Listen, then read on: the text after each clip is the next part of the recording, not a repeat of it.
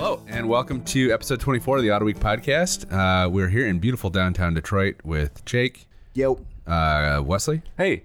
and Graham. Hi. And we, uh, I'm Rory. Uh, if you don't know that by now, uh, but uh, anyway, we're here to talk a little bit about racing. Uh, we've got some news from the car show scene as well. Um, we're going to be joined in a second here by our um, one of our, our absolute best contributors, Stephen Cole Smith, who is spending a lot of time on the road covering IMSA for us this year. Does a lot of other stuff for us as well. Um, got that great Hurley Haywood story in the last issue that you probably read uh, or read online. Um, but he uh, he is just back from Sebring, and he has some really uh, great insights into into how that season is shaping up. I guess to the degree that Daytona and Sebring can really be indicative of, of how an IMSA season is going to shape up. But we're going to go right to that interview, and then we will catch you on the other side.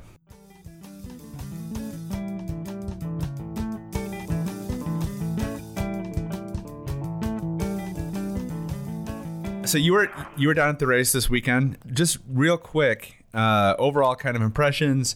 What are you hearing from trackside, from the media center? Give us give us the overview. Uh, I think Sebring went pretty well. I think everybody was pretty happy with it. Uh, there was no major controversies, unlike uh, the 24 Hours of Daytona, where they had a couple of things going on, including a weird deal with uh, the number 29 uh, Audi, which seemed to refuel faster than all the other GT Daytona cars. And they said it was illegal, even though it wasn't illegal, but it was just illegal that it was refueling too fast. So they had some explaining to do then, but there apparently was no problem like that this year. Uh, it was a pretty straightforward race. Uh, there really weren't that many crashes at Daytona, so I was a little bit of a surprise to see a Ferrari upside down just nine laps Hmm. into this race. And then there were a couple of other uh, bad ones, including uh, toward the end of the race, the number 90 Spirit of Daytona car uh, just on its own speared the uh, tire ball outside uh, the last turn, which was scary. Uh, anytime you Yeah. got a crash at night, it's really scary because you can't really tell what happened. You know, And, from and the, that's uh, a fast corner from too. the Steve. TV coverage because the lighting's not very good, and of course everything looks so much worse. And in this particular case, it just shredded the car and it threw parts all over the track, including tires from the tire wall, and some cars hit those, which kind of ruined their night. But overall, uh, I don't think there's any big surprises. The number five car that won Daytona did not do well. Its sister car, the number 31 uh, Cadillac, made the podium. Uh, but I think, uh, as I said in my story, it was was the ultimate good news, bad news for the ESM Patron uh, team. The uh, car that had Scott Sharp and Ryan Dial in it uh, tapped the number 90 at the end of the front straightaway at the green flag, and that was enough to launch the transmission. So those guys had 11 hours and 59 minutes to watch their team car go ahead and win, which uh, Pippo Durrani, I think one of the best drivers I've seen in a long time in, in sports cars, uh, really shined in 2016. Did not do that well in 2017, but Pippa looks like he's back. He was uh, he had a big lead, I think something like 11 seconds, Yeah. which is massive at uh, Sebring, and uh, I don't think anybody was surprised to see him pick the checkered flag again. Well, you know, it, and I, I probably don't follow uh, racing. I, I watched this race, uh, obviously watched Daytona uh, closely enough, but you know, my in my head, I was a little bit surprised. I think um, in my head, it was this is always uh, you know this year was going to be about Cadillac and uh, the Penske Acuras, um, and then you know, I guess prior to Daytona, I was probably a little bit higher on on Mazda. But I was I was a little bit surprised to see uh, the Nissan powered car so strong. I mean, I think you know that that moment when they took the lead and then never kind of relinquished it, the car just looked you know visibly on the track faster than than the Acuras. So that that kind of was a surprise to me. Is that you know, you know, I, I think our our coverage and our you know narrative on uh, IMSA this year was gon- was centered on these three titans uh, in the DPI class, uh, you know, Yost and Penske and Cadillac. I- And it's seeming like there's there's certainly a fourth car that's capable of taking overall win now. Yeah, Cadillac certainly didn't disappoint in any of the two races. They just had some bad luck. Yeah. Uh, uh, at Sebring, but uh, you're absolutely right. Um, Acura, uh, I don't think we assumed Acura would be that strong. We just assumed Penske would be that strong. Right. That anything the captain touches is going to be a competitor. and it has been. I mean, the cars were fast. Uh, they had this superstar driver lineup with Helio in one car and Montoya in the other car, but it just wasn't their day. You know, one car just had mechanical problems, ended up catching on fire briefly, and that never made a comeback. And then the other car with Montoya in it uh, crashed hard enough to where its day was ruined. Um, the Mazdas finally, finally showed some strength Yeah. and had a pretty good day going uh, right up until the end. And I was down there in the Mazda pits, and you know, the what we've said for several years now is Mazda keeps inventing new ways to lose, and they did again. You know, they came in for a pit stop of the number 55 car very late and it wouldn't start. It turned out to be a bad battery. We had seen something wrong with their headlights. You're, you have to have headlights on the racetrack, uh, otherwise you'll be called in. And during yellow flags, they circulated with no headlights. Well, as it turns out, the low beams didn't work, but the high beams did. So when they got back on the track, uh, I think it was Spencer uh, who was driving was able to turn the headlights back on. So we didn't know if those are related, but they weren't related to the battery problem. So uh, again, just one thing after another, but uh, definitely the Mazda car showed some speed. They were the fastest in one of the practices. Uh, there are some things to be hopeful about there, but they just didn't get the podium finish that uh, they looked like they deserved. It, things just fell apart for them as it so often has Yeah. in the last few minutes. And we sure, you know, and we're not supposed to root for anybody, but uh, four years in, it'd be nice for these guys to, to win a race. And I think uh, I don't think any of the competitors out there would begrudge them. What what what was the mood uh, among the the Mazda folks who were there? I, after Daytona, there was some pretty palpable uh, frustration. You know, it was not a you know that's just racing. We didn't have the luck kind of conversation um, Right. after that race. What was the Well, mood John there? Doonan is a really good cheerleader. Uh, he was able to rally everybody, and um, you know the car has pace, it has speed. That's something it hasn't had uh, before, uh, except just in brief flashes last year. Uh, so they know it's fast enough. That uh, that was good news for him, but obviously it wasn't the good news in the form of a trophy. Right. But like I said, they have reason to be optimistic, and I, I agree with you. Like I'm not not rooting for any one manufacturer, but geez, it'd be good to, to see that fast car with that very credible you know operation and, and the drivers they have. Uh, it'd be great to see them bringing home some hardware. Yeah, and, and you know the NASCAR guys talk about how the season doesn't really start at Daytona because it's such a weird race, and Mm-hmm. it's kind of true with uh, IMSA, with uh, Daytona and Sebring. Uh, next up is Long Beach, you know, Yeah. the shortest track they go to, a brutal little uh, street course. It's very narrow, very hard to pass. Qualifying is everything. Uh, the fact that the Mazda has some pace, I think, is going to be y- you know, going to look pretty good for those guys uh, if they could just get out there and knock out a few good laps. Um, so maybe, you know, if you only have to survive for a couple hours, maybe Yeah. that's a, a big difference between 12 hours or 24 hours. So hopefully, uh, maybe they've got some good news coming up. What did you think of uh, the GT Le Mans results? I, I was pretty surprised to see the Porsche 911 as competitive as it was. Yeah, I was too. Uh, well, I, I wasn't surprised to see it competitive. I was surprised to see it not competitive the last year. It just hasn't been there. And, uh, you know, they always were before. They got this new mid design. It just se- hasn't seemed to click. It hasn't seemed to work with the Michelin tires that well. And something just worked to where it was a very fast car this year. Uh, balance of performance, you know, the, the barometer that MC uses where they add weight or take away weight or add, uh, you know, inlet size that lets more air into the engine or take it away depending on whether the car's fast or slow. Uh, that has probably helped them a little bit. It's helped the BMWs a lot. The BMWs were right there in terms of speed. Ferraris always have been, but they just don't seem to, to have quite as much uh, dependability. But uh, the uh, Ford GT and the uh, Corvettes being locked out of a podium position, I think was kind of surprising. Yeah, we had a Ford definitely GT in fourth, but it was very nearly in fifth. It made a last pass, which would have been not disastrous, but it just uh, we're allu- we're assumed always assume they're going to see uh, a GT or a Corvette, one of the two in the top three, but we didn't this year. So uh, a little bit of room, a little bit of parity. Uh, I think it bodes well for the rest of the season. I uh, I spoke with John Edwards at uh, factory BMW team and uh, and in Daytona and ahead of the Sebring race, and he was definitely uh, equally unhappy as he was happier about balance of performance from Daytona to Sebring, and I think that they they felt that they got they they were righted in terms of BOP for the 12 hours versus the Daytona 24. Um, but yeah, Ford being as far down as they were, that was that was a surprise for sure. Yeah, I think the whole idea of the BOP is if you're really happy, they've done something wrong.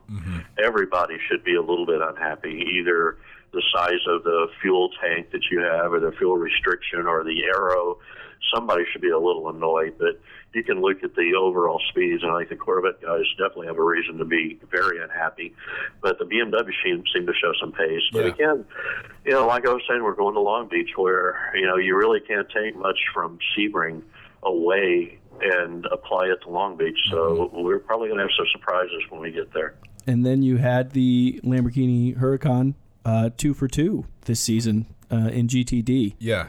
Yeah, yeah, that a lot of that was just racecraft. Those guys, the, the Paul Miller team, and those guys just executed in their flawless race and did a really good job. They weren't always one of the fastest cars out there, but they were dependably in the top five all day, and that's the way that uh, that Lamborghini team, the Paul Miller team, has been over the years, regardless of what kind of car they've had. They uh, don't necessarily win a lot of races, but they can win some of the big ones. Yeah, I, I think pretty happy with the uh, Daytona and Sebring trophies. They're probably uh, look okay on the mantle, I would imagine. Yeah, and then If you're gonna win two, that's uh, That's right. Yeah, because next up, Long Beach, you know, that's 100 minutes. So it's a different kind of race altogether. And, Right, uh, yeah. you know, nowhere near the same um, prestige as these first two events.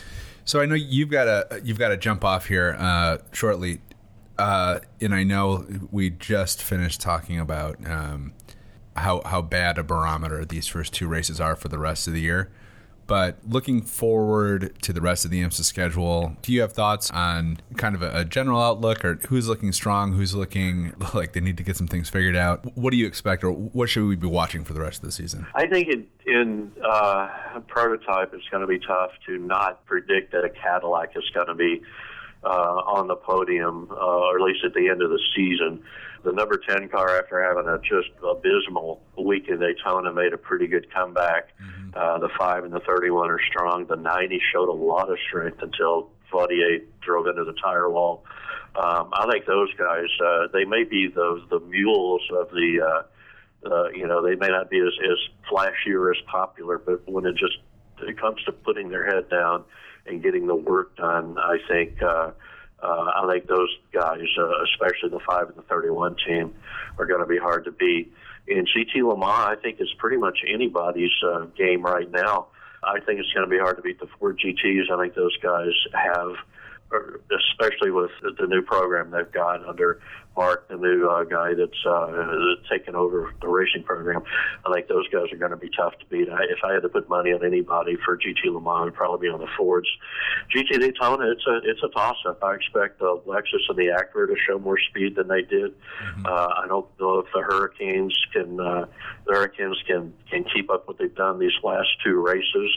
Uh, that Ferrari uh, that finished second and has won the last two championships. I know the only driver that's carrying over is uh, oh, I forgot his name. I, I apologize to him, but it's the one that uh, you know Christina Right. Nielsen drove for the last two years, and and uh, Cooper McNeil and his dad have kind of bought the team over.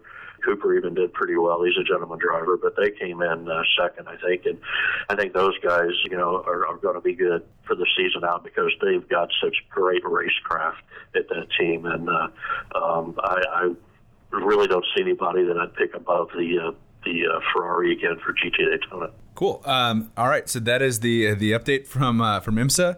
Uh, Stephen Colesmith, thank you so much for joining us, Thank you, Steve. and we will have you back, I'm sure, uh, as you're available. And uh, yeah, that's it. We're gonna move on, talk a little bit about uh, Autorama and some other some other stuff that's happened over the last couple of weeks. All right, anytime, guys. Thanks for having me. All right. Bye. All right. So uh, we're getting out of motorsports now. We're gonna talk. Whoa, whoa, whoa, whoa, whoa! About, wait, wait. uh, What- Autorama- Formula One, though. Wait, there's still there's more motorsport. Nobody. there's the, there's the formula that's number one. It's Formula One. You mean Formula E? Are they doing that again this year? Nobody cares. Yeah, no, okay. So there was some excitement in Formula One. All the preseason Oh, testing yeah. is done, Yeah. and the first Grand Prix of the year is coming up this coming weekend. Yep. I'll be watching it. And uh, Sunday well, morning? Oh, I'll be watching it, and it's in Australia. watch 'em. It's the Melbourne, Melbourne, uh, Melbourne? race, Mm-hmm. Melbourne, Yeah, Melbourne. Melbourne. But uh, the the interesting thing about Formula One, the thing to really pay attention to this year, is going to be a potentially strong midfield, as strong as we've seen in decades. Wow. So the guys, what you're saying is one of the cool things to watch this year will be there'll be some different people finishing like fifth through tenth. Actually, I think Formula One. This might be the best year to watch Formula One on the radio because those god awful halos are now on every car for every Oh, I Grand think they Prix. look cool. They look like a What, seatbelt. wouldn't it be listened to? What did I say? Watch. Yeah. Listen to it on the radio. Yeah. Well, on the radio. watch watch Uh, with your ears. So hold on. The theater of the but just mind. to be clear, what you're what you're saying is uh, there'll be some exciting battles for fifth and sixth. what I'm saying is yes, that instead of Well, I- just You know what? instead I of actually- just the let, lead, Let me take I take everything back uh, that I've said about Formula One being dumb and boring. Uh, you're absolutely right. Uh, that is riveting stuff. Well, and I- do go on in great detail. I'm going to, uh, and uh, the detail is getting greater now. There, here's here's what's great about a very robust mid pack is that that gives more opportunity for the strongest of the mid pack to start creeping into the front. So we could have potentially four or five, maybe even more teams that are potential race winners. Maybe even six. McLaren Six is pack? McLaren is very hungry to have better results now that they have Renault power. They've dropped. Wait, Honda. hold on. Uh, McLaren is they're trying to get better results in the races. Is That's what you're trying to correct, say? yeah. So they're Like finishing the races. Ah, so they're what they're what you're saying is they'd prefer to do better. Ideally speaking, I think they Moving up the prefer. pack. I think they prefer about the same as everybody to win the race. Everybody Uh-huh. wants to win the race, but they are in better condition to do so than they have been in the pa- past few years. How At many least races- they how many think races themselves. do you think they'll win this year? Uh, I think they're going to win all of everyone's hearts. So the race to your heart will be won by McLaren. But the first to cross the checkered flag is not something I'm going to speculate on. on on a on a related but slightly more serious note, Uh-huh. it, it sounds like now that they are not dealing with Honda or Honda's not dealing with McLaren, there's a little bit They broke up. better communication. There were there were some there were some cultural or Renault communication barriers. Renault between- it has a has a stronger baseline Yeah, for like power when- uh, than when- Honda does. However, Like when Honda uh, was with McLaren before, and there were all those cultural differences, and they were winning all those championships. well, but here's a here's what's really fascinating.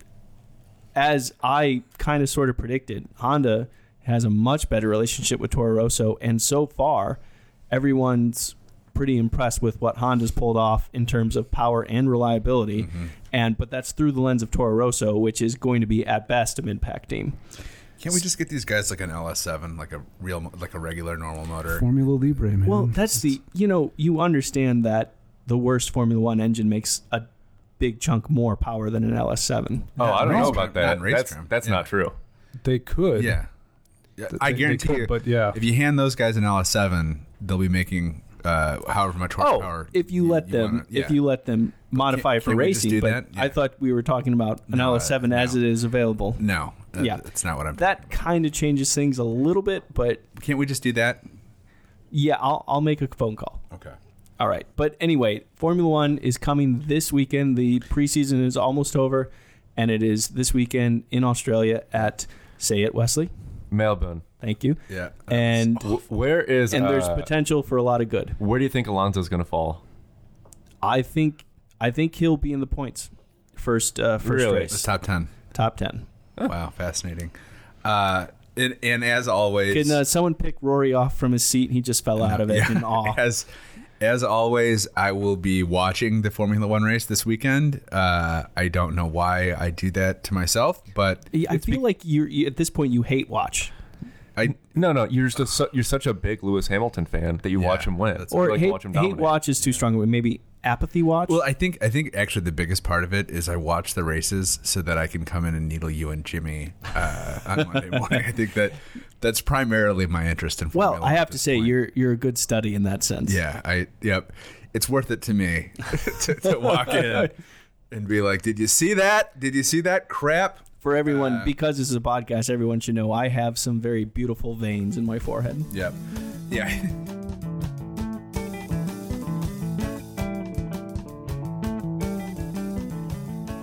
we're back in in the studio now. Graham, Wesley, Jake, me, Rory. Uh, we're going to talk about um, a couple car shows that happened recently. Um, one here in Detroit and one down in sunny Florida.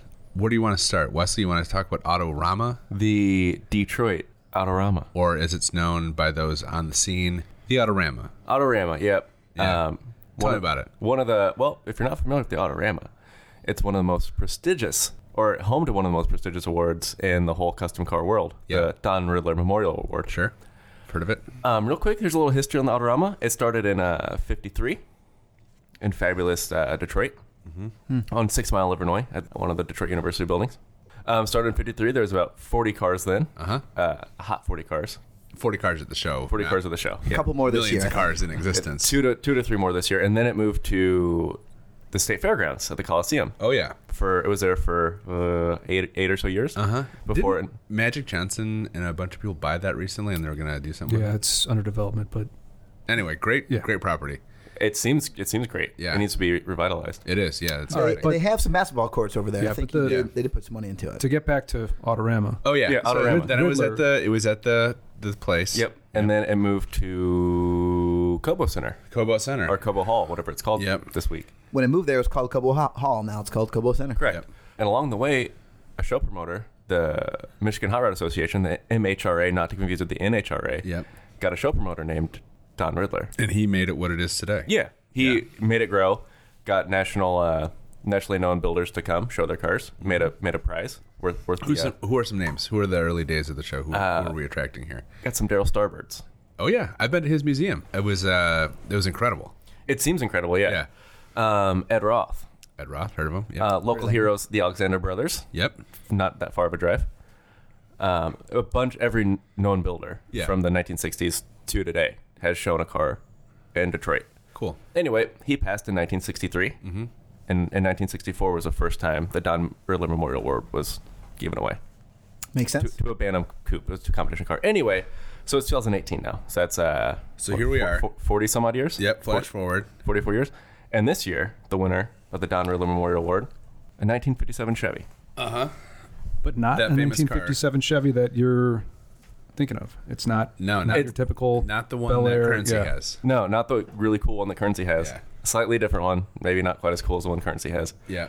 The the story you told me was that it was a 150. It so okay for the listeners that haven't seen the car. It's a 1957 Chevrolet 150, which is the cheapest car you could buy from Chevy. at the time. At the time, yep. Yep. It was like the car that the traveling salesman or the uh, fleet service company would buy to have a or car. the uh, the hot rider. or the drag racer that has drag racer. Yeah. that wants a car or a NASCAR dri- driver that wants just a bare bones car. Yep. As close to body and white as you can get. Yep. Um, it's a two door post, and the car, if you've seen pictures of it, we'll send a link.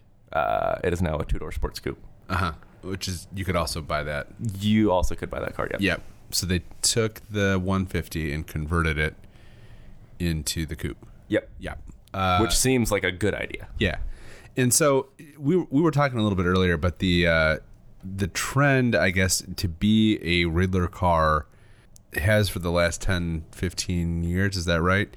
Been this ultra smooth uh, engine under an engine cover, no seams anywhere, um, kind of uh, really really streamlined. Uh, Super streamlined. Yeah. no hardware visible, no. if there if there are fasteners visible, Yeah. they're all chrome fasteners with some sort of special engraving, and they're all clocked the exact same way. And, Yeah. and I think to people who don't know what uh, criteria the Riddler Award is given out to, they see it as cars that are maybe overworked and over refined just for the sake of being over refined, if that makes sense. Like you see this car and you're like, well, again, why did they start with uh, why did they start with the body style that was uh, and then turn it into something that was offered stock Yeah, from the factory. yeah. Like, why did they smooth everything out? Why did they like, like what's going on here? So I think that's just because people don't understand what these awards are judged on. So maybe you can Yeah. um, Get into that a little bit. So the reason they started with 150 is because they could alter the top to make it a hard top, Uh-huh. which is extra points. Yep. The cars are judged not by aesthetics or by material choice or even just by friendship. It's just a total overall points. How many points you can accumulate from a scorecard? Yeah. Which Now, okay, so what are you going to get points for? Are you going to tell us that? uh, modifications. modification, and fit and finish, and also your display. Yep. So and that was Ta- tendency or tasteful anywhere in there. No, no, no. Ta taste is So mood. the more modified the car is objectively, like the Yeah. further away it is from its source material, the more points you can potentially earn. but I think the the you know I think again we were talking earlier, but I, I think you were saying that the the reason it's that way is because uh, they they had a, a- they wanted to eliminate the idea that oh you're disfronted the judges or uh, you know you you paid your way pay to your get way to the, in or whatever. which is kind of technically how it really is. Yeah. Anyway, but right. But the idea is that this is an objective criteria, or an objective standard f- for to judge the judging cars, yeah. it removes some of the judge bias. And like Jake and I were talking about earlier today, all these cars are technically operable, yeah, yeah. even though they will probably never actually run. Yeah, that's what I was wondering about. I read, uh, was it the Chevy with the thousand some horsepower engine, Yeah. or was it for? Yeah, okay. So I was thinking that's all well and good, but has anyone ever hammered on it? And then you made a joke about the power hammer thing. But I'm saying, Hilarious. if you're putting right, if you're putting, uh, it just Hey, it if- sticks in my craw that there's a thousand horsepower engine sitting there that's probably never going to see 20 miles an Well, hour. you'll probably be able to buy it for fifty grand in a couple yeah, of years. it definitely can. Yeah. then can I just drive it around? Is that Yeah. okay. You don't want- Sure, yeah, it's probably a bad idea. is but it legal to drive these things? around? Oh, yeah, They're it's all fine. turn signals. and- I mean, it's got no mirrors. You don't need mirrors. No, it's, it's probably got a camera. You just don't need mirrors. Uh, so the thing, the uh, the thing, and I think you know, especially at this Riddler car level, um, it's it's almost to me it seems like kind of a language that you're speaking. Like you're you have to be, you know, you're you're being in, in large part judged uh, on your ability to interpret and kind of speak this secret code of modifications. Yeah. Um, And interpret the scorecard and know all the slang and the loopholes in which the scorecard can be Yeah. manipulated. Yeah. So it's it's one of those things that like you know these cars in, in really from like a layman's perspective, which I would consider myself a layman. Um, they are impressive, and you can you can stare at them all day and and just notice all these incredible um, details that the builders uh, sweated super hard to get to the point of, of building this half million dollar custom car.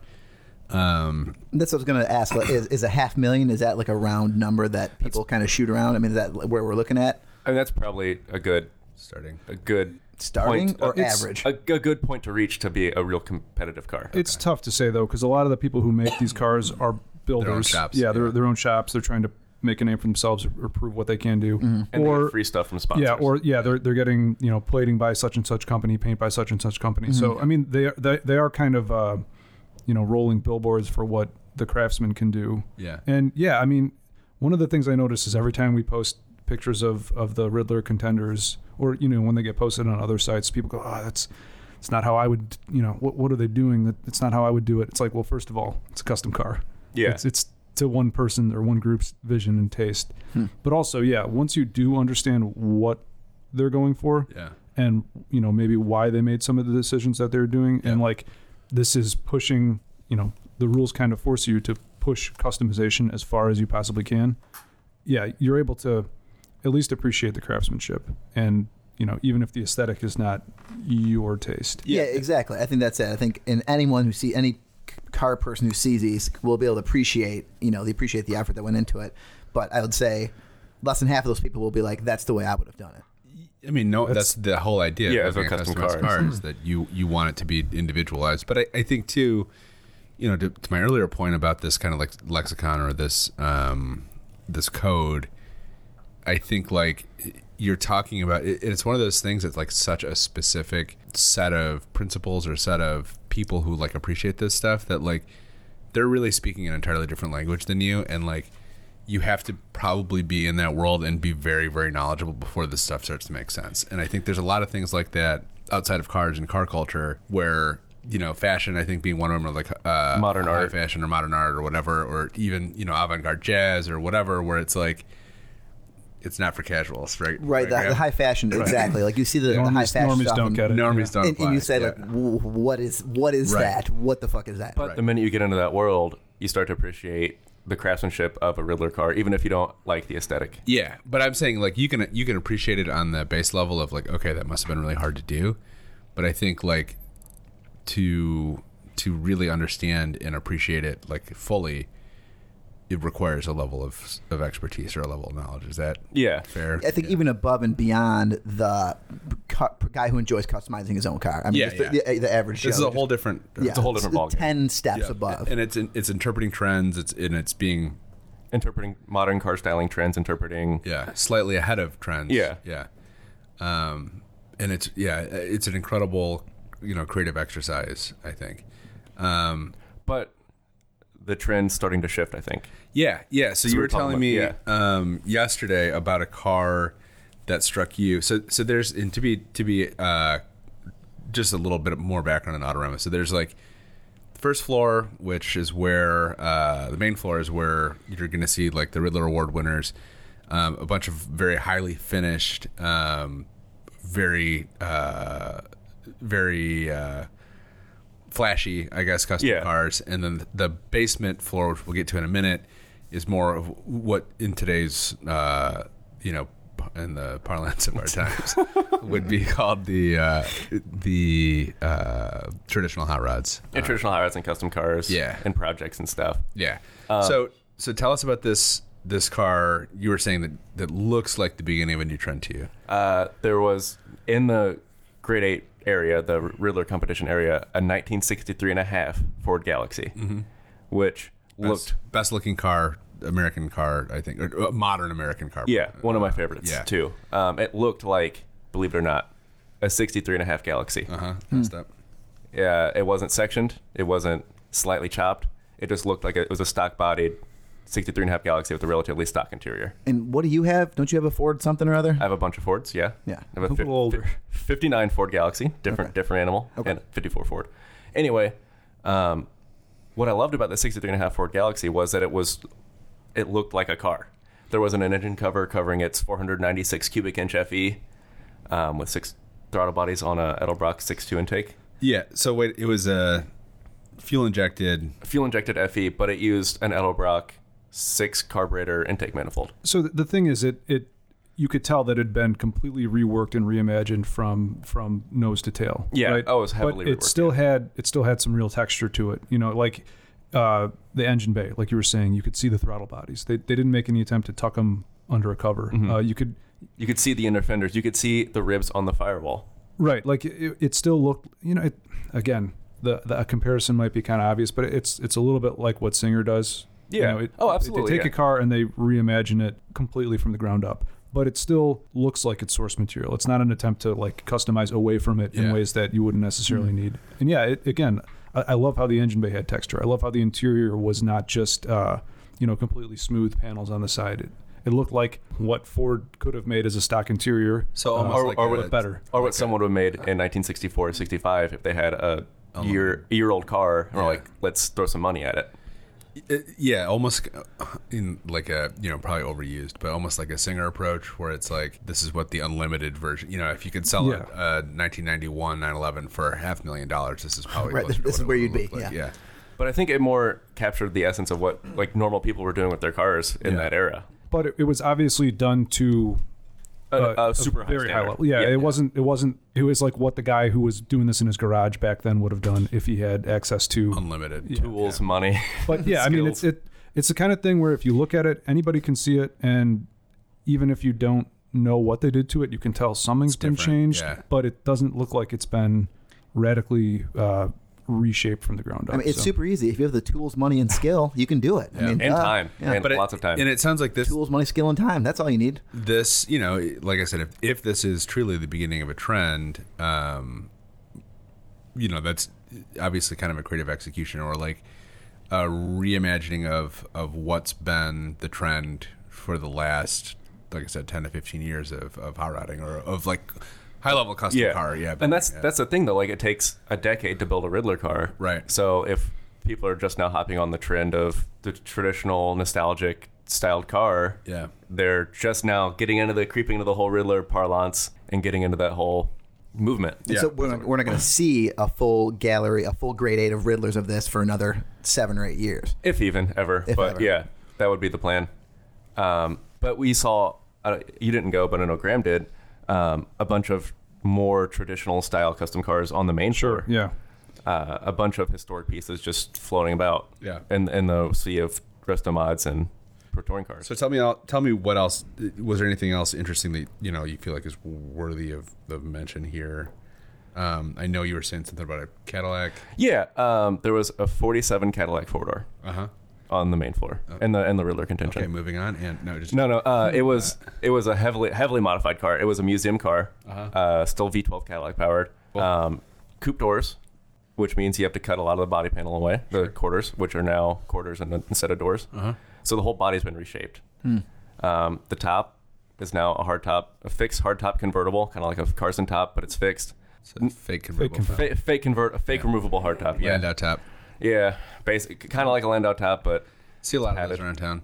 Um, and we and to be clear, you know, obviously this is an audio medium, so we're not going to get too deep, but we will be posting these images. Yeah, yeah. Yeah, on the uh, on the You website can also still find them on autoweek.com. autoweek.com slash Car life slash. is it a forward We'll- slash or a, We'll put it in the Uh, podcast. It might be a backslash. yeah okay You don't want to use the wrong slash. If you anyway, look, if you look for Autorama at an Auto Week, yeah, you'll find punch, punch it into Google. Google yeah Um, but more importantly than the cars, I feel is the amount of people that were present. Yeah, there were it was- so many people. It was from you know eleven o'clock to When the noon doors opened, Friday. yeah. it was uh, people were lined up. It was it was really good to see. So yeah, there's definitely you know energy around Yeah. it and yeah yeah, which is you know a couple years it's been you know hit or miss. Sometime you know I don't know car shows probably go through cycles, Yeah. but this year it seemed like a good lineup of cars and people responded to it. So and there was a waiting list to get your car into the show. car. Yeah, yeah, I heard that.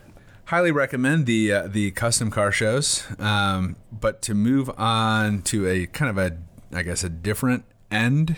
a difference on the spectrum of yeah. Yeah, on the spectrum of uh, car shows. yeah, but also weirdly related. Uh, Graham was recently. Yeah, at the uh, Amelia Island Concours d'Elegance, in Amelia Island, Florida. So this this will be appearing in our uh, TV show pilot, uh, Concord Boys. Um, Concord Boy, if you've seen um, It's that re- restaurant rescue Bar thing? Rescue, yeah, with John yeah. Tapper. It's like that, except we go to concourse, primarily Graham. Kick goes to down the doors concourse. on these struggling Concours shows events, yeah. and uh, turn it around. If you're a Patreon Gold subscriber, you've heard Yeah, you've heard the pilot. You've for probably heard the the audio pilot um, at the Patreon Gold level, but nine hundred dollars a month uh, to be considered a gold gold uh, contributor. Um, you'll get stuff like Concord Boys. You'll get stuff like the other stuff, this. Fastener Boys. Fastener Boys. You get stuff Garage beer reviews. garage beer reviews. Uh, great, the premium content. a beer in the life. yeah, and really like content that is much better than this. To be honest, you know, like th- this is a, Just a little taste. a It's a little yeah, it's, Well, I It- feel it's like- free. yeah, I it's think free. I think the best part of the uh, the the Patreon gold gold package Yeah. is that the personalized birthday message every year. That, Yeah. that's a really nice thing. Yeah. for- Well, and the guests. yeah, yeah, Johnny absolutely. Depp was just on one. yeah. Um, James Dean. anyway, so Concord Boys, uh, this will be an, an early episode. We had some great suggestions. I think Bill Warner is probably the best of the best, maybe the best Concord organizer in the world. Yeah, I mean this this is the 23rd Amelia. Yeah. And it's basically, you know, he is the show. Like he pulls the whole thing together. Yeah. His uh, knowledge and ability to uh, just talk off the cuff about basically anything Yeah. car or motorsport related is uh, incredible. So the the tension in this episode between him and Graham, Yeah. when Graham starts telling him what to do, it's super intense. palpable, Yeah. palpable. Yeah. Graham, you suggested the Ed Roth cars, didn't you? yeah. No, that was uh, I think that was Ken Gross actually. Oh, okay. No, it so this this show, um, you know, again, you, you think about a Concours if you haven't been as this like super snobby, you know, inaccessible event. But the the good ones, I mean, the the top level ones, they've really done a great job of like broadening the field so that there's just a ton of interesting stuff and unexpected stuff that you Is to this see the- anywhere you didn't even know existed. Is this the second biggest to Pebble Beach? Would you say? Yeah, in the U.S., I'd say this has grown into like the I mean, it's really like one of the. There was a time we were talking about this a little while ago, but like in like the mid aughts or I guess like late late aughts, there was like a um that there were a million concours Yeah. coming out. You know, Barrington, Illinois had a concours. Uh, there were concours in every kind of semi ritzy community in the United States. Hmm. They've they've kind of tailed back down, um, and this is meanwhile this one's just grown Only and gotten grown. bigger, yeah. and um, so th- there was there's a ton of ancillary events there's uh you know like a cars and coffee on saturday there's um they have a motorsports themed event they had a big porsche show i didn't get to see any of that this year because uh they moved the uh moved everything to Saturday, the Sunday Concord to Saturday because of threat of rain, which never materialized. But um, yeah, I mean, just uh, so the 305 vehicles. Uh, Emerson Fittipaldi was honored as uh, Mm. you know like the That's awesome. yeah A new Kia spokesman, Emerson Fittipaldi. Yep. Yeah, did he drive a Stinger? no he drove his uh, McLaren M23 uh, Arguably cooler. F1 car, I don't. I don't know. the stinger of its era. Yeah. This- it's- yeah, yeah. they- they, called it the Stinger of the of the day. Right? Uh, car, Yeah. the same car that was driven by uh, Jochen Mass and James Hunt. So it was like, Wow. But they are just driving across the Concord field in the morning. Uh, then they had like his uh, Lotus seventy two five, the John Player special car. Yeah. They're- Whoa. Love it. they a had runner. they had his uh, uh, Renault. That's such a good livery. yeah. Uh, Maybe They had his like little Renault Gordini, uh, little boxy yellow car that he Hmm. Was that won the first car you won? his yeah. first career victory was one. So you know that was just in the Emerson Fittipaldi section. It wasn't just all the car. It, it's the cars you'd expect to be there, but then there's always a little bit extra. Um, The Ed Roth stuff. yeah. So you know, Autorama and Amelia Island not so different after all. Yeah. right. They It had was the uh, best of times. It was the Concourse best of times. boys. They're they just had like us. they had eight Ed Roth cars there. So they had his uh, you know Ford pinstripe pickup, but they also had Orbitron, uh, The Tweety Beatnik Pie, Bandit, Beatnik Pan- Surfite. Yeah, it- and uh, next to it they had uh, you know a little case with all the the old model kits on display of the cars. Mm-hmm. So it was kind of wild to, you know, you're at a Concours. There's Auburns and Duesenbergs and Yeah, I mean, sets the Casada scene. Mm, Frascini's You have a blue blazer, khakis on. blue suit. Ooh. I went suit. I wasn't acting in my official Concord boy Right. capacity this Okay. time, so Yeah. I didn't didn't have to wear the khakis and the So blue are suit and the people still boater. doing uh, the like bright colored pants there? That's more of a Pebble Beach? quail, a motorsports gathering slash Pebble Beach Okay. type thing. So you're not Um, seeing that down in Florida. No, it's it's a little bit a little bit more restrained. Okay. What's what's the sock I situation? think after like? Memorial Day, that really Oh yeah, it's statement socks. Any statement socks? I did the statement no socks myself. That's disgusting. Mm-hmm. Statement ankles. let him breathe. Yeah. no, they that's- have they have the let them breathe, little I socks say. you can't see. That You It's did the no- oh, yeah. this, the foot bra thing. Foot maybe I bra. did, maybe I, I think didn't. I actually They're uh, dancing shoes. I've heard them called uh, foot uh, foot panties. I recommend it. yeah. Uh, foot bras. Anyway. socks don't need socks. yeah.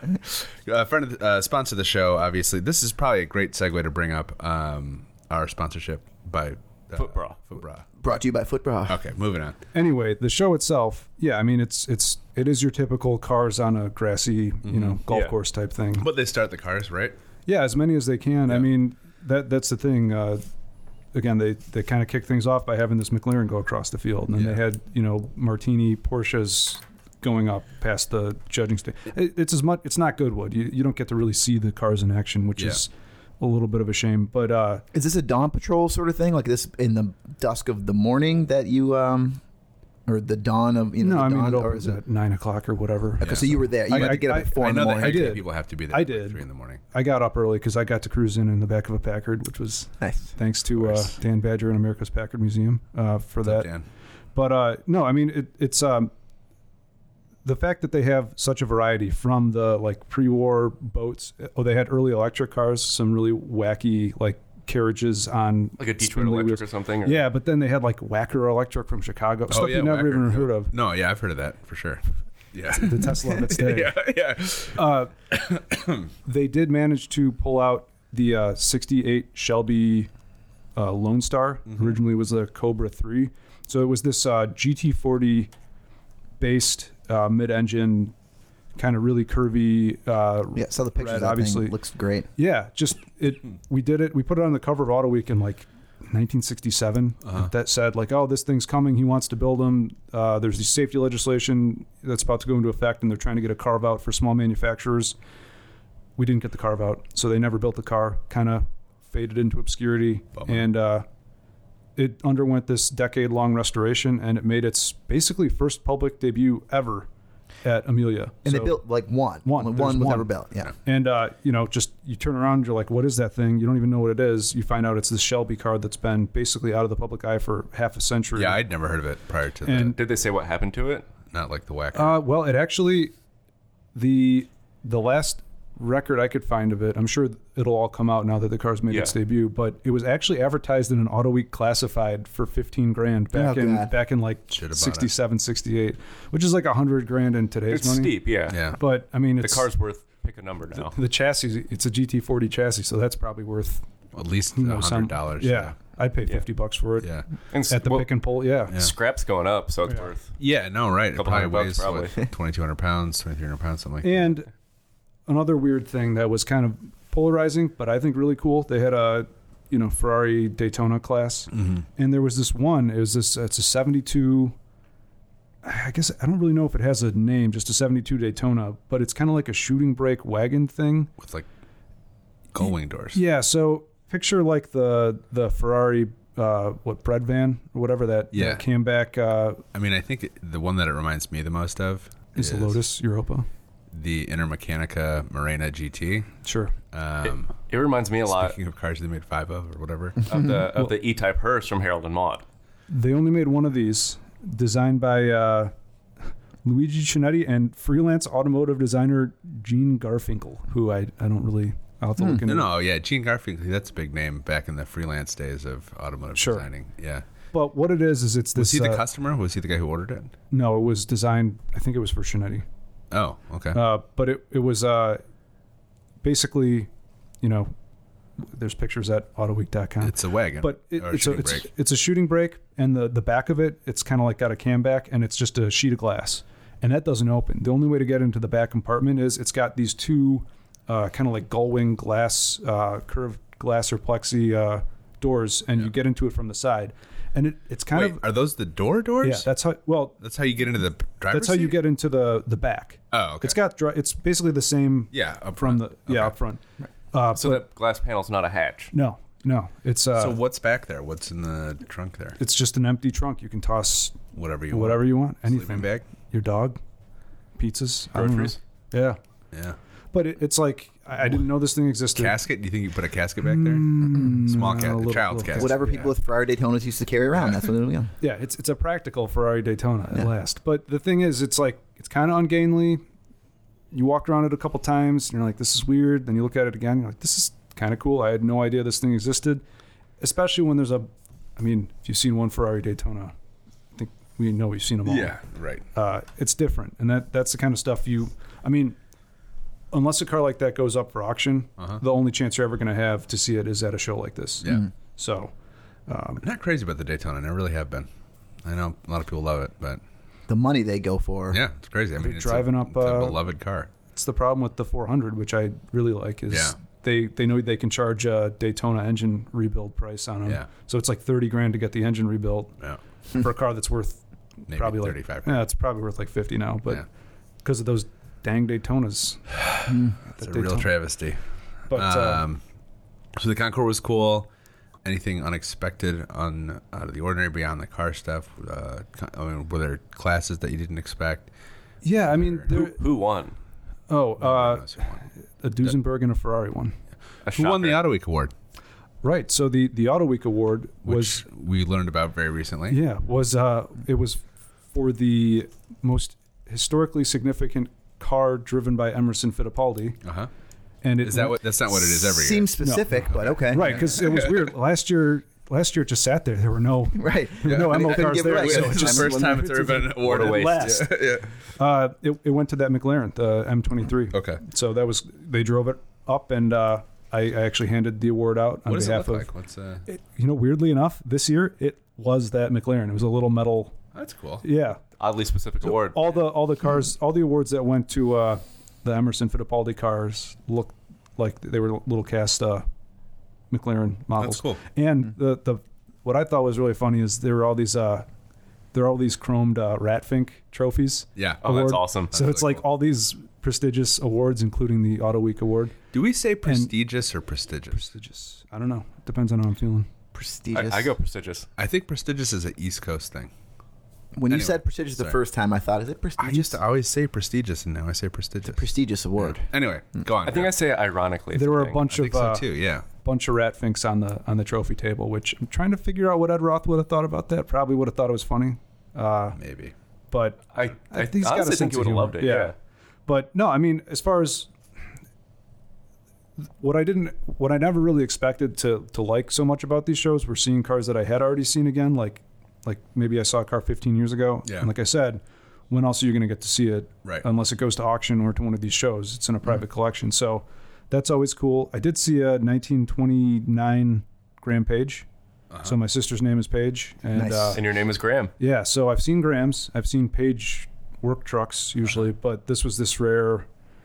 Grand opera Page. coupe. Yeah. So That's kind of cool. yeah, yeah, and the owners were really friendly, and they were they were like Did you blown tell away. them about- I did, yeah. and they they they wanted my picture in front of it. which was Ha! weird. Ha. so yeah, We can Photoshop your sister in later. yeah, Yeah, that'd Yeah. be funny. Good. Um, Is it yeah, worth- Amelia is it- Island is one of the best. I, I mean, Is it worth going down for? Yeah, for sure. And I think what's cool too, and that's a, we're not going to spend a ton more time on it, but I think I think Warner is a race car guy. He's a, an old racer. I spent a lot of time around race cars in that world, and so where Pebble Beach can feel a little little stuffy, a little upper crusty, and you know, there's cool stuff about Pebble Beach too. You still get to see the cars run. Obviously, you get to see a bunch of incredibly rare stuff this uh, Bill Warner show, I think, is a little bit more, um, a little bit more casual, but also, you know, like I said, you, you get to hear the cars run. It's much more motorsports forc focused than Pebble Beach Mm. uh, traditionally has been. So I, I recommend it very, very highly. Um, And if you're around the Eastern Seaboard, much easier to get to than Pebble Beach. yeah, this oh, as opposed to the southeastern seaboard or western seaboard. Are there other seaboards? It's just this. You really don't hear about the Western Seaboard very much. the. Yeah, that's a good. More of an se- ocean board, I think. yeah, I don't. I don't I mean, actually wouldn't even the really Eastern know what a seaboard Seaboard be? is. Ocean board? Anyway, We'll get the research department on it. Yep. So uh, we did want to mention one more quick thing before we get to the new car portion um, of the, the podcast the Golden Sahara, Coming to an auction near in Me. Oh, Minneapolis. Well, yeah. then Yeah. you're you. Yeah. So the Golden Sahara. If you're not familiar with the Golden Sahara, tu- tune out now. I'm kidding. No. no. Uh, it's Spoil it. Yeah. it was a car built first in 1955, second in like 1958.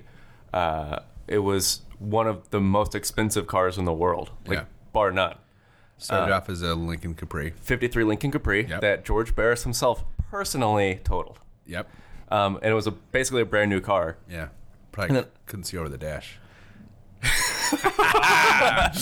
Wow. Uh, he's, he's he's a small man. He's- yeah. He was. Yeah. Rest in peace. Rest in peace. Uh, no, and then You will be missed.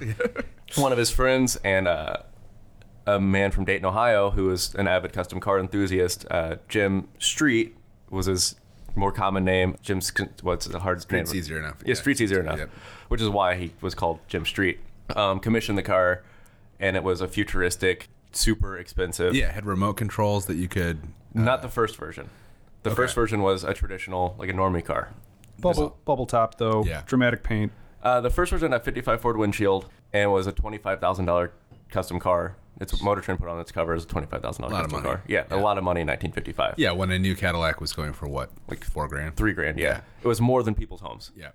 Like, and nicer than most people's homes. Yep. um, and then it was rebuilt as the Golden Sahara 2, which it s- survived as, uh, mostly in Dayton, Ohio. Uh, Metz did most of the bodywork. Metz from Shelbyville, Mm-hmm. um, Indiana, was one of the first applications of pearlescent paint, Mm-hmm. which Graham informed me that his his namesake. Yeah, actually, the Actually- uh, the Graham Blue Streak from the 30s. They uh, they gave it kind of a metallic, not quite deep pearl paint by grinding up fish flakes and and incorporating it into the or fish fish scale Mm. Yeah, like yeah. with flaked. pulverized, yeah. Yeah, Not fish food. No. Like, yeah. But uh, this pearl was from the Merle Pearl Company, which Ah, you yeah, might, Merle you, Pearl. Yeah, sure. you might know from such fashion accessories and Of course. cosmetics. Yeah. Um, it was sold to custom uh, to painters as uh, Murano Pearl, Uh-huh. um, which where Nissan got the name of their crossover. Really? No. Okay. Um, Uh, but anyway, so the car won a bunch of awards. It was in TVs, it was in ads, it had light up tires. Yeah, it you was can look on uh, YouTube and you can see footage of the car from interior. TV appearance with Jim Street and uh, a walk around from some car Light- show. Light up tires though. What? How it's so weird. When you told me light up tires the first time, I, I did not How understand does what that you were work? saying. Um, I believe it works. There's lights in the wheel and the in the barrel of Uh-huh. the wheel that illuminate that shine light through the tire. it was a special Goodyear Goodyear formulation that never took off. that uh that was translucent. Translucent, so, yeah, you- yeah. if you put So it right weird. enough light It It had, behind it had gold tires that lit up. That's awesome. Um, but obviously now it's still a normal pedestrian black rubber, and it's been in hiding, which is strange for a car that is So famous. so famous Yeah. and so excessively expensive Uh-huh. uh, to have disappeared. Yeah. So, so you've you've been interested in this car My entire your life. whole life, Yeah. and kind of like how we were talking about people building cars that you know their parents weren't even alive to you know build or Yeah. appreciate. This car disappeared decades before you were born. Yeah. and you've even before Jim Street passed away, you had been talking about, oh, how can I get to see this car? Yeah, I made it my mission last year to go to Jim's collection and see the Golden Sahara. Why? What wh- was it? Just because it was such a famous car that disappeared, but you kind of knew where it was, but you kind of you know didn't Yeah, know. basically, What though, I was- mean- what was driving the mystery for you? Like, I mean, it's a car that should have been in a museum since it was Belongs in the It museum. belongs in a museum. No, it's a car that w- makes no sense for it to have disappeared. Like especially with the revival in the 70s and 80s of like old cars and the appreciation for custom cars and whatever. And as it's even gotten to this point today where it's like car, like cars at Pebble, cars at Amelia that are of the era of custom cars, it's like how is this car not surfaced and is it really there? Mm-hmm. Did Jim Street really stash it or is it just crushed? Is it the next copper card? Is it the next Tiago so, Ranchero? so if it hadn't disappeared, would you be as interested in it? Probably, yeah. Because I'm, I'm super interested in cars that also haven't disappeared, uh, like all, all the Roth cars and stuff, uh, uh, the Alexander Brothers cars that survived, um, which some are being restored. Most of them are being restored, but the big ones. So wh- what do you do with the car? Like, you know, it goes to auction. It's going to be in its well, you know, describe Yeah. the state of it now. Is it? Uh, is- it's a poor state. Uh, it was put away in a poor state, and it was preserved in a poor state, but it's a complete but poor state. So you can kind of figure out what the like if you're going to restore the car, which is the question that many people will ask when they buy it, like how to restore it. But uh, the paint's yellowed, the interior is shot, all the electrics because the car could be driven multiple ways uh, through hand controls, a steering wheel, a remote, um, Joystick. a joystick. What's the uh, what's the the thing, Graham? The electric instrument that you could Oh, the car with theremin? a theremin. Yeah, you could drive it with a theremin. I don't think. maybe that's the Golden Sahara three. Yeah, we should try that. Um, you should probably buy could it, now. buy it, and reinvent it as the Golden Sarah. or just restore it as a 53 Yeah. Lincoln. that would that would be a good own, Wes, Uh, that'd be a savage own to the world of custom cars. I wouldn't do that personally. but it would be very funny if someone did. But the thing is, I was talking to some people at Mecum, and they were they were scared to open the trunk lid because they're scared to put power to the car because you don't know what's going to happen with all these crazy electrics. Probably a fire. More than likely a fire. Yeah. Um, so it's going to be an interesting thing. So that will be on sale. Uh, that'll be for sale. yeah, for sale with, with the rest of the Jim Street collection, which includes Norm Grabowski's Cookie Tea. Uh, when? Uh, early May, I think it's second week in May. Mid May, yeah. yeah. Uh, in Indianapolis. Yep, at the Mecum Spring Classic Auction. Yep. Cool, cool show. It's a huge. It's a huge I've been auction. to that one before. It's yeah, it's crazy. um, and we'll be there.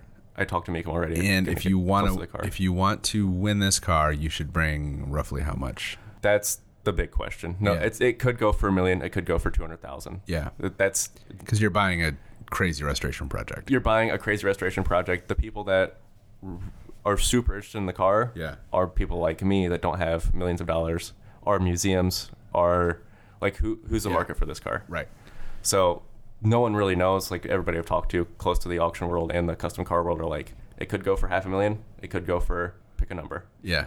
Um, Two so hundred million. yeah, That's Probably a big, nu- not. That's a big number. Uh, probably not that much, but it could go for a lot of money or a reasonable amount. Uh, that's really cool. So keep. I think uh, Wesley will probably keep up with that story on the website. Um, so there'll be more to learn. Yeah. Uh, there. Um, we did want to cover. You know, real quick, let's do a garage beer review. This is a new segment on the show that I just made up. Uh, Well, f- uh, carry over from the Patreon gold. Yeah, right, right. Uh, this is actually this is kind of a taste of what you get as a gold gold uh, subscriber. So we have here uh, Panther like a Panther uh, Porter.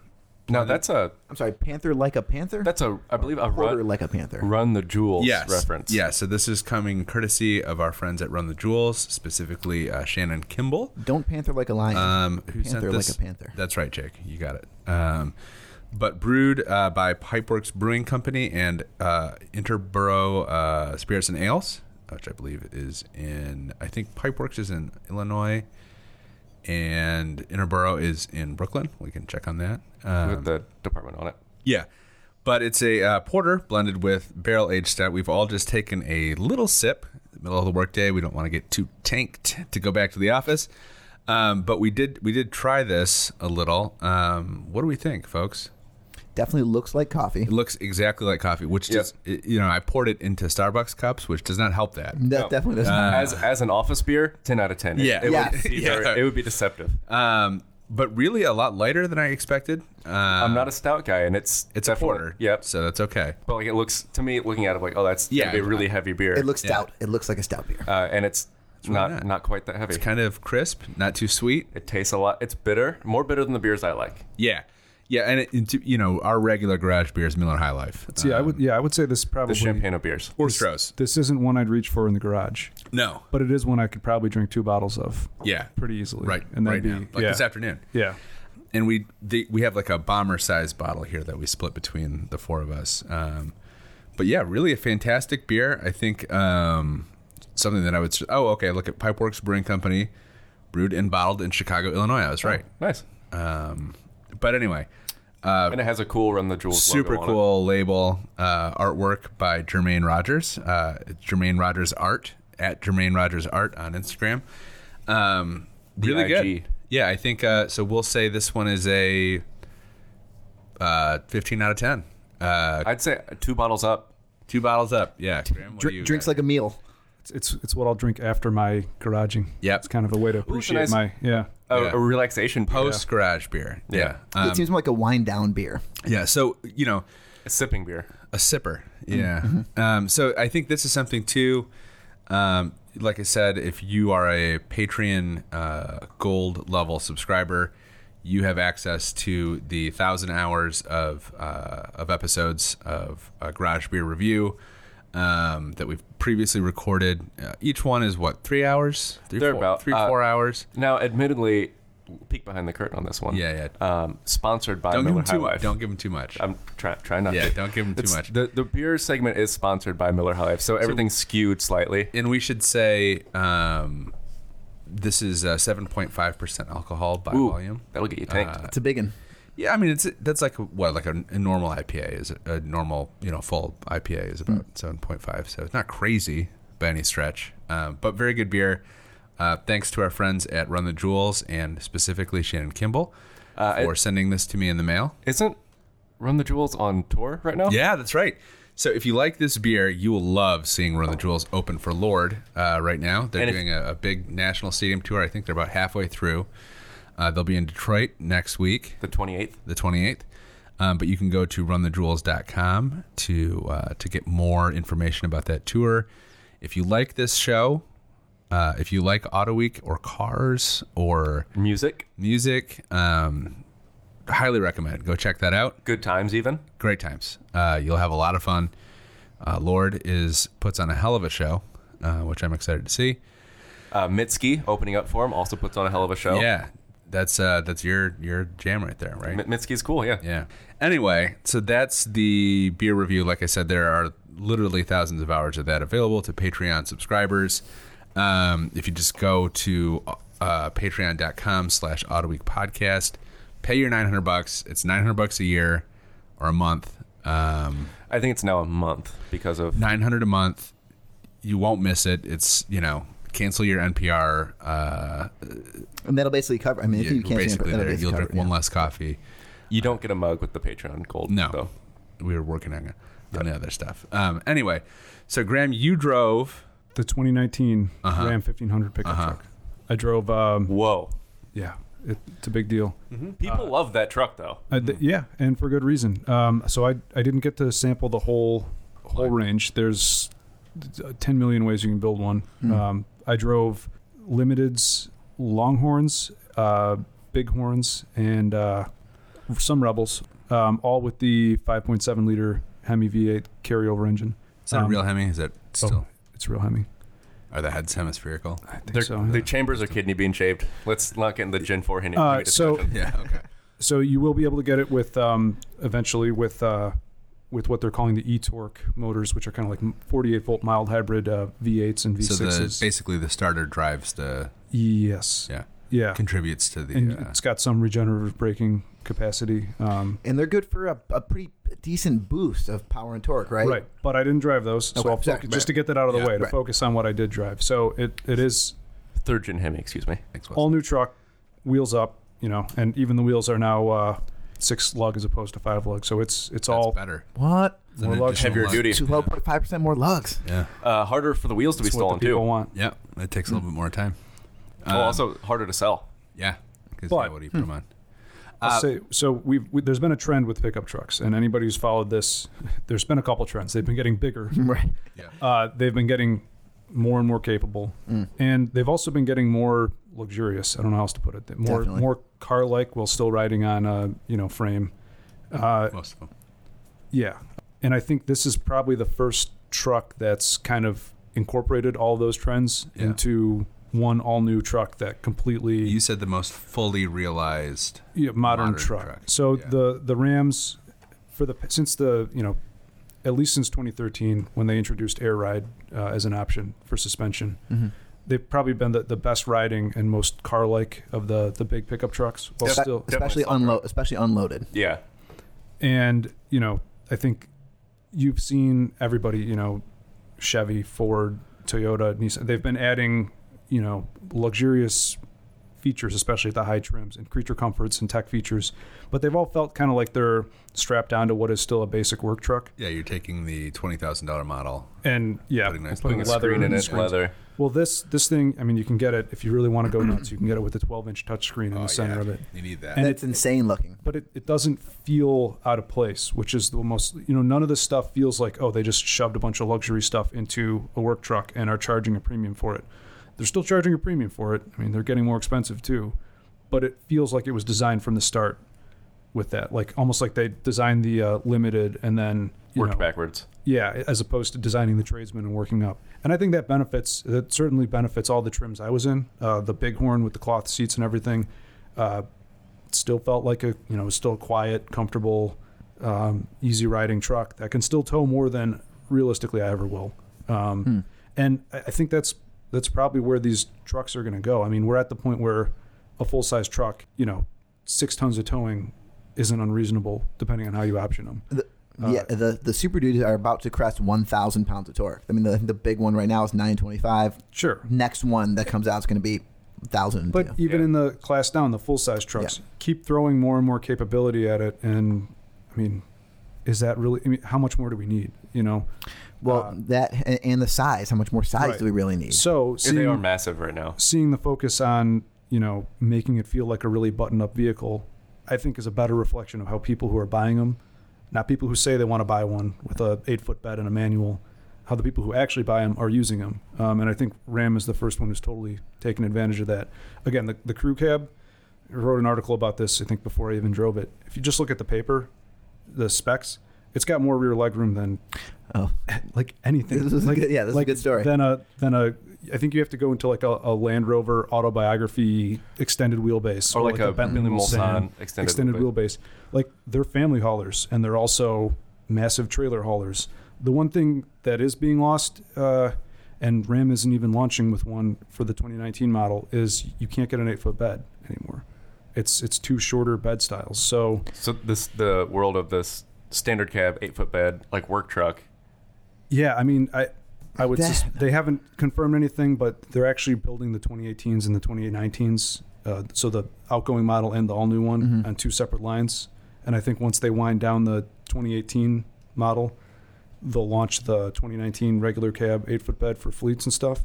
But the fact that they're launching with, um, you know, crew and quad cabs, and especially launching with all these higher end trims, and the fact that we're seeing more tech in the cabin, and the fact that we're seeing trucks of all things finally launching with this 48 volt mild hybrid that you know German luxury automakers have been talking about for years. Mm-hmm. We're finally getting it on trucks. I think that really says about how pickups are kind of like the universal vehicle in America, at least. yeah, it's the it's- the, it's the new weird. sedan, right? Yeah, I mean it's it's for a lot of places. I mean, people are going nuts for crossovers, right? But in a lot of parts of the country, it's it's the first choice and the only choice because you can now haul two kids and you still have the, the back for all the, the cargo capacity you'd wa- want. You can tow whatever you, You can want. tow your boat, you can tow your trailer, you can tow And your house you if you can tow need someone to. else's boat. It's basically the perfect vacation mobile. I mean, if you can fit four people comfortably inside, all the gear on the bed, and whatever your boat, Yeah. your jet skis on the back. I mean, that is There's a bunch of Great, USB but- chargers too. There's a Yeah. bunch of stuff. is no one cigarette using lighter. is no one using these things these trucks for trucky things anymore. Though. Yeah, I mean, people people Uh, buy totally use people. trucks for Yeah, truck fleets. Uh, they buy fleet trucks. Yeah, and that, construction, that's why yeah. you know, it, I think if they if they abandon the the regular cab eight foot bed fleet mobile, you know, I, I get that the market's changing, but that that would be really telling for me, and I don't think they will. But the fact that they don't see the need to launch with that, because Yeah. that that's typically what people think of pickup trucks as is a tool for a job. And I they mean, I, I still think are, that's but- probably that's probably what we think of them as, but I think probably like in a lot of places where these things are are the default vehicle. I mean, I think you know to your earlier point, it has replaced the sedan. You can't get a full size American sedan anymore. You can't get a V8 rear wheel drive uh, seats four vehicle. Uh, But you can get like a ninety-eight thousand dollar Ford F four fifty. yeah, hell yeah, that's what but we need. the, they still are tools for the for jobs. It's just they're doing more jobs. Going to Olive Garden. yeah, They're doing more jobs, and honestly, they're they're they're doing more jobs better than ever before. Like Yeah. it, you'd think something would be lost, and yeah, I I, I think the footprints are getting ridiculous on Yeah, some of these. That's I the mean, mm. government's fault. ma- I, trust me, I'd love to blame them. It's true. Yeah, they get better EPA incentives or whatever for the Yeah, you footprint. gotta have a big footprint, baby. So th- they're bigger and they are getting more expensive, and stuff that you know you can't get a manual with the Rams. You Hmm. know, even the stripped out base models, Uh-huh. they're all the rotary shifter dial It's thing. kind of like a manual.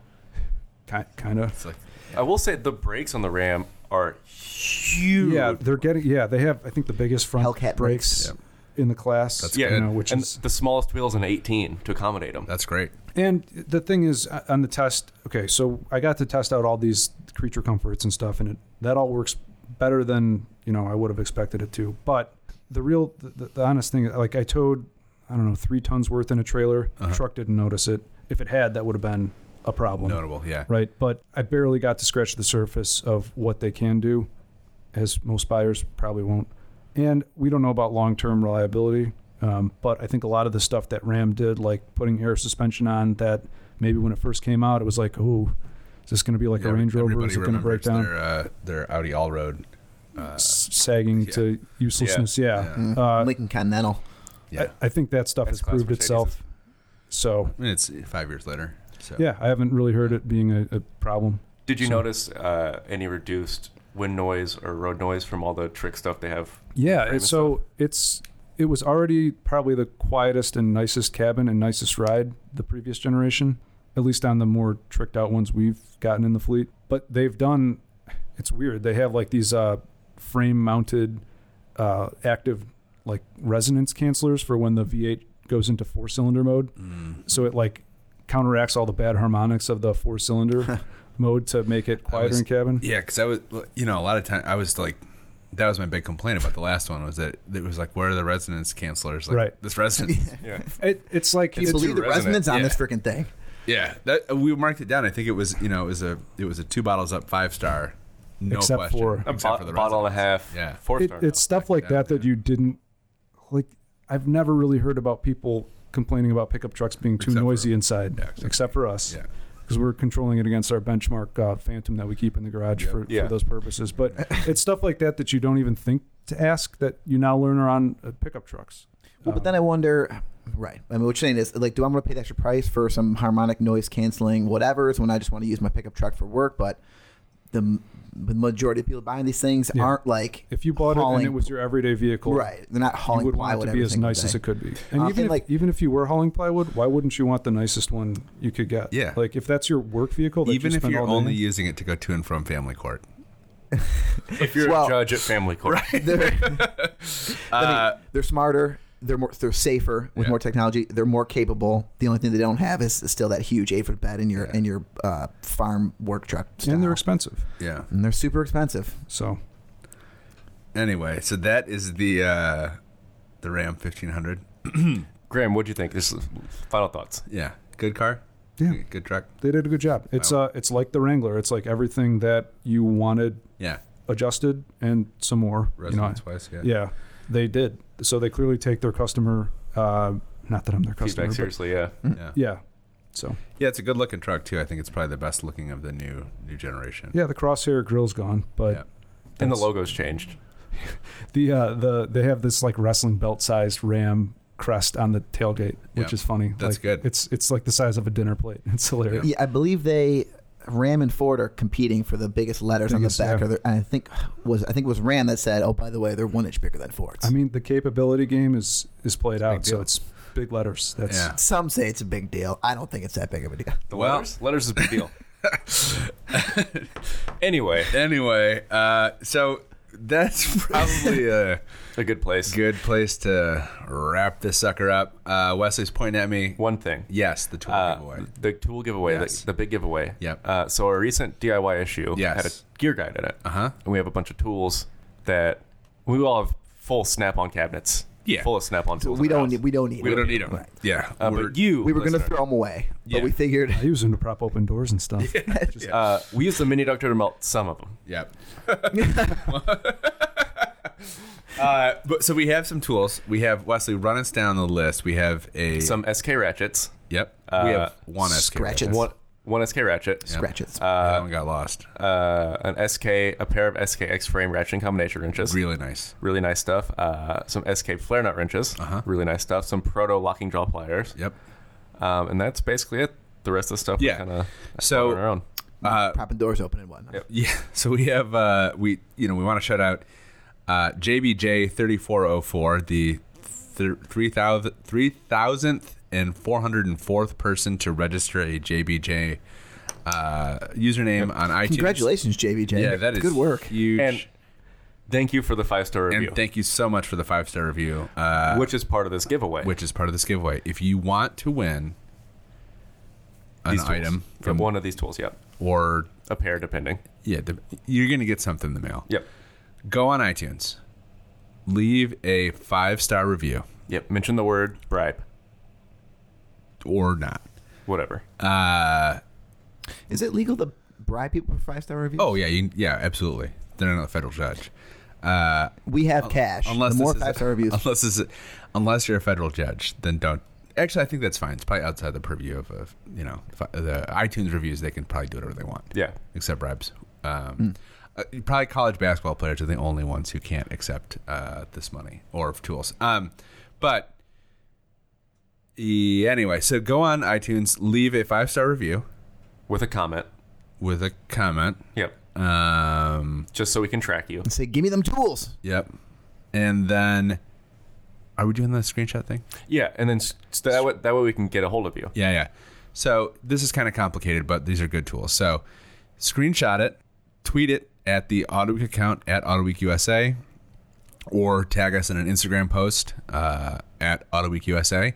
We will slide into your DMs. We will, Gross.